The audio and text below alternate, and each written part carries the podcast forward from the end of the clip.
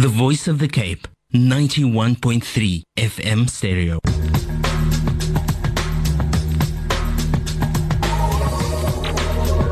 Talking Point. Getting you talking.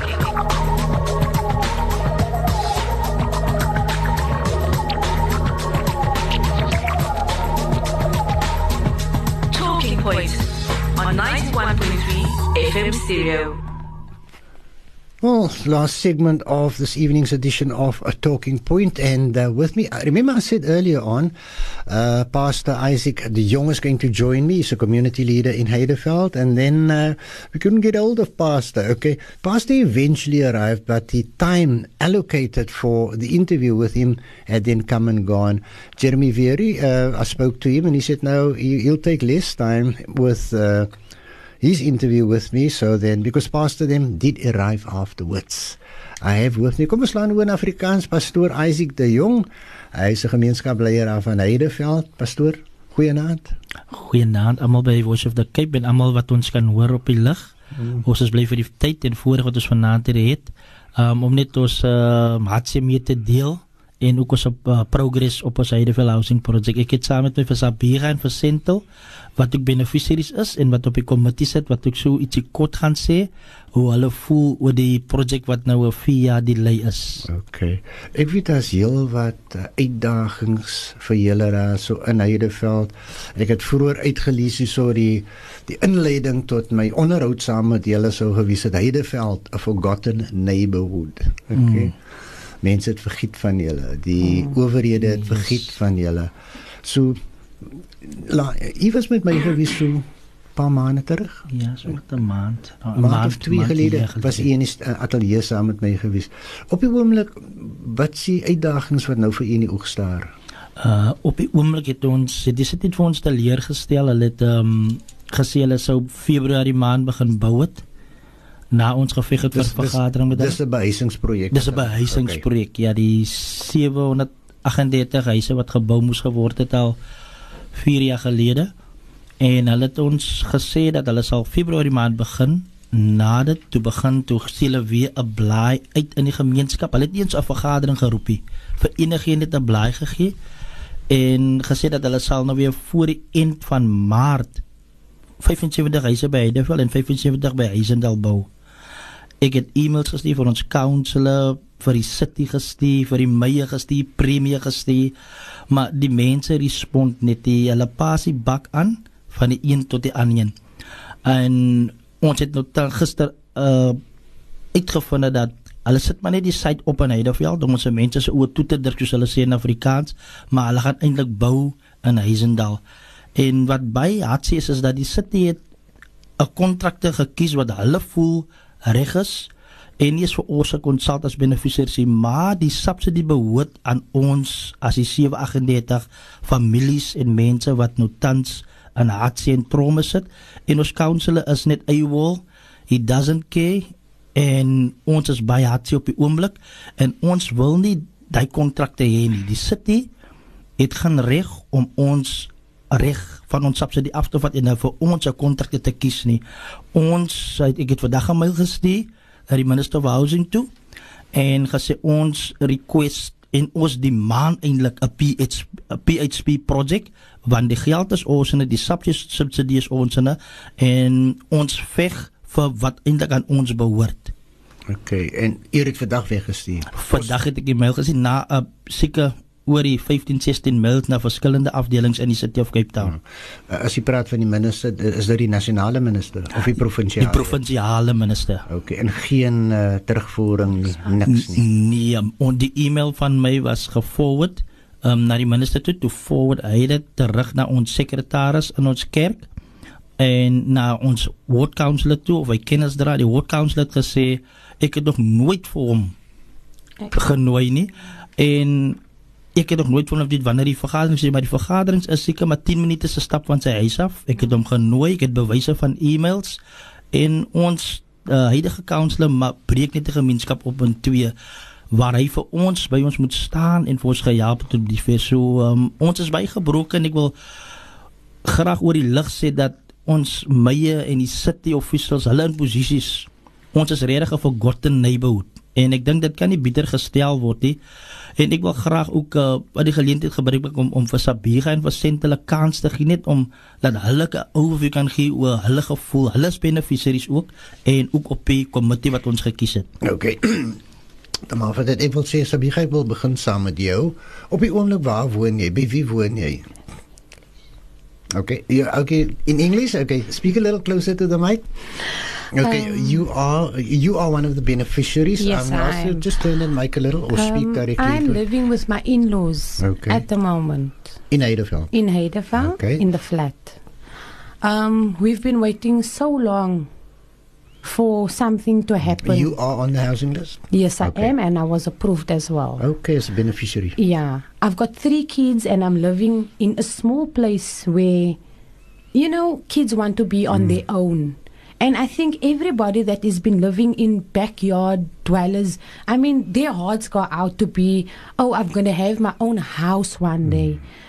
But It's nothing fancy, but at least Yeah. we're gonna. It's, when you go to the ward council, he's never there. oh my word. Uh, Um, you have an appointment with him. He doesn't shut up. Black Pastor said, we have um, proof to say we invited him. Come and hear what we have to say as people that is waiting for houses. Just come sit and listen. But it's not to say it's an ANC thing. It's a it, um, or a DA thing. Oh yeah. Mm, Okay. He, all that he is saying is it's a political thing. It is not about the ANC, the DA, or whosoever. It is because of us. Now, what are they telling us? I mean, for four years, almost four years, Four years, yes. we've been waiting. They told us the end of um, 2012, end of March, we will build. We are still waiting for the houses. So what is what has become of of of these people that is hanging? We want to know when.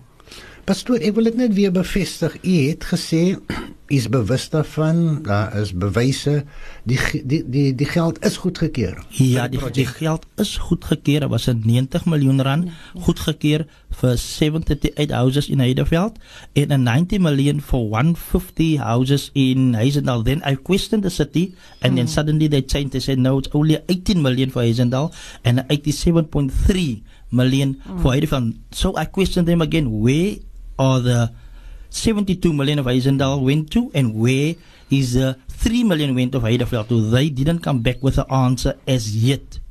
That's why I'm saying we don't want the contractor that the city has appointed without our knowledge. They just give out the letters as amper soos 'n hond wat hulle sê. Ja. As jou kos gaan eet man net. You have no say. So we are also human beings and ons deserve 'n regte kans. En as die city so aangaan, um, is dit baie tragies. Ek sit nou terwyl jy met my praat, as jy sê die geld het, het gegaan na die stad Kaapstad toe, dit wil sê van die provinsiale regering af of Ja, da- da- nasionaal gee mos vir provinsiaal. Provinsie. 2011 het um, nasionaal 242 miljoen rand vir Weskaapse provinsie gegee vir behuising. wysing. 2000 um, dat is 2000 2013 toe die kwessie Meyer van Weskaap weer 'n ekstra 50 miljoen rand vir behuising. Maar hmm. projekte is dan nie gebou nie. So eerens is daar 'n probleem wat die behuising konsern in ons Western Cape area. Okay. Dan het ons vir Chantel. Ja. Chantel, ek gaan jou vra om net so in die mikrofoon uh, te praat, so na in die Okay. mikrofoon as moontlik. Ek wil vir jou vra, ek gaan nou vir 'n advertensie breek, maar uh, as jou storie dieselfde so Sabiga sinne is, is, is jy ook op hy housing list? Jy wag Ja, op vir huis? ja, ek is ook ek wag ook vir reis. Ek Okay. is al 22 jaar op die waiting list al. Okay, Chantel. In 2000 Okay. Gaan maar aan, gaan. in 2000 22 jaar. 22 jaar. Dis korrek. Um in 2014, die 13de November het my um Wendy House afgebrand. En um, ek bly nou ek het 'n 3 by 6 Wendy House gehad en nou bly ek en ek dat, ek sal dit sê 'n 3 by 3 so klein is dit. Ek kan nie eens aan beweeg en nie ek met my kind was in die aande ek bly met my 7 jarige seentjie daar. Hy gaan by Woodlands Primary School en is baie ongerooflik vir my daar en ek weet nie meer wat om te doen nie. Ek ek is maar saam met paaste nou op die komitee om vir paaste te help dat ons mense ons huise kan kry want op die oomblik is is dit lekker om so te bly nie.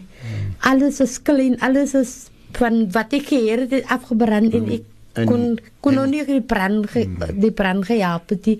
Mens- Ek kan nog nie sê uh, ek kan dit verhoed dit nie. Maar ek wil net sê dat um, ek is baie ongelukkig because die plek wat ek nou in bly is baie klein. Ja natuurlik. Ek ek wil dit uh, glo in uh jy weet wat vir my dis die mense wat pleit vir huisie. Hulle was beloof die geld is vrygestel deur nasionaal en provinsiale regering. En 4 jaar spoek u nou al om 'n antwoord te kry. Wanneer gaan julle begin met die bouery? En natuurlik as u praat pastoor van uh die kontrakteur wat die kontrak het. Sal ook mos daarom wil sien op papier hoe gaan die huis lyk. Julle dit is mos uh, in julle belange in. Yes, yes. Want op die einde van die dag gaan julle miskien nog reeds en goedes moet betaal so Ja. weet dis uh, wat vir julle toekom. So be any children? Yes, I've got three Okay, at school. daughters. Yes, the two two's in school and the little one is a year and six months. So you are living with your in-laws. With my so in-laws. it's cramped spaces. I'm certain there's not three, four, five bedrooms. No, we've Not got a bit. two bedroom. Um, that is all. So you No- actually, so the one bedroom is that you and your family family share. Yes. Okay. En dieselfde met jou Chantel, jy's nog Dieselfde met my ek het- is 'n baie klein die plekjie wat ek nou het is op oomblik baie klein van daai wat jy sit by my gegee het. Die 25 plare om my 'n plekjie op te sit. Okay.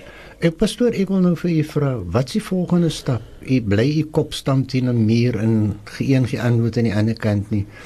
Wat sal die volgende stap wees? O, ons het donderdag aand het ons weer by die Cameo in Heideveld Postenroad 'n vergadering vir al die beneficiaries van die 78 houses wat gebou moet word. Ons het um, gassprekers van housing project in Langa en housing project in Retreat wat nou gewig gaan insit saam met ons. En um, ons het besluit ons wil 'n PHP pro uh, project wil ons ran. Dit is 'n people's housing project Project, ja. want dan het ons meer sê oor ons huise op die oomblik kan ons niks sê van ons huise nie vir ons word gebesluit wat om te doen maar die geld behoort aan ons as beneficiaries en ek voel net die city het baie verkeerd en onregverdig gehandel want hulle het iemand van ons mense in Heideveld briewe gestuur om in Pelican Park te gaan bly soos ek laas genoem het Yes, en nou- die die mense se hele lewe en alles is in Heideveld in. So die city speel met mense se gevoelens en Rondevlei se se projek in in in in Lewendale is 'n sukses. Ek was die naweek vergaderings met met, met hulle komitee gehad. Ek het hulle huise die gegaan. Ek het die kontrakte met hom die gegaan hoe die huise is wat hulle aanbied en wat hulle aangebied was daar vir 'n PHP projek is 100 maar beter as ons jou gaan kry vir mense wat klaar approved is. So ehm um, die city het geen reg om net 'n kontrak op ons neer te kom kom sit nie. Hulle het geen reg. Hulle wil vir ons sê hoe ons moet. Ek ek moet hard geveg het vir vir vir tuildakke. Hulle wil ons plate dakke gegee het. So ons het die tuildakke nog gekry, maar ek wil nie water devices hê nie, want dit is dit is nie nodig dat ons water devices moet vat nie want Rondevlei dit wy- geweier en dit werk vir daai mense 100% as um creating jobs for the community en die mense voel gelukkig want hulle kies die tipe huis wat hulle wil hê. So ek wil graag die mense sê om almal donderdag na die KMU toe te kom en ons gaan ook weer e-mails stuur vir die meie vir kantore. Ons gaan weer met elke vergadering stuur ons invites uit so ons vertrou dat hulle sal kom. Ek wil ook hê Yusuf wat saam met u gereël het om vanaand op te kom om kontak te maak met hom vir ons 'n pamflet of iets gee sodat ons die vergadering kan aankondig in die aand. Yes. So opleiding um, wat lei tot donderdag. Tot donderdag Ons gebruik dit dan as 'n community notice wat ons uit uitlees gedurig terwyl ons op die op die lug is. En ehm um, dan na die meeting sal ek ook wel weer terugvoering. Ek, ek kan dit weer reël saam met Yusuf Yes. by die produksie. Ek kan net Yes. yes. saam weer net vir hom op hoogte hou. Yes. Maar baie belangrik nou is om vir ons 'n pamflet te laat kry sodat ons dit kan uitlees rondom die vergadering wat julle vir donderdag het. Pastoor, ek moet dit nou op hy note los. ek sal lekker om nog met jou te praat, maar ek gaan nou wag tot julle meeting uh donderdag en wat daar uitkom dan. Wat vir vanaand hier saam met ons ons wens vir julle als van die allerbeste. Sal weer gaan sien julle roep julle seën die daar in julle ou kasteeltjie daar. Dankie. Pastoor, baie dankie vir jou gewilligheid om so te werk in die gemeenskap. Ek sê vir julle totsiens en alles van die beste. Shukran.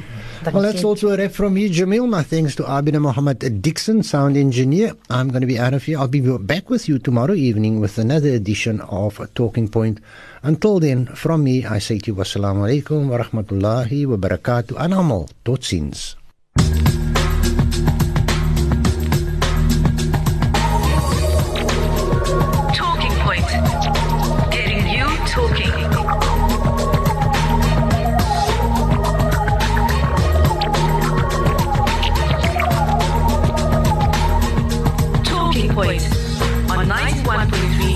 Studio.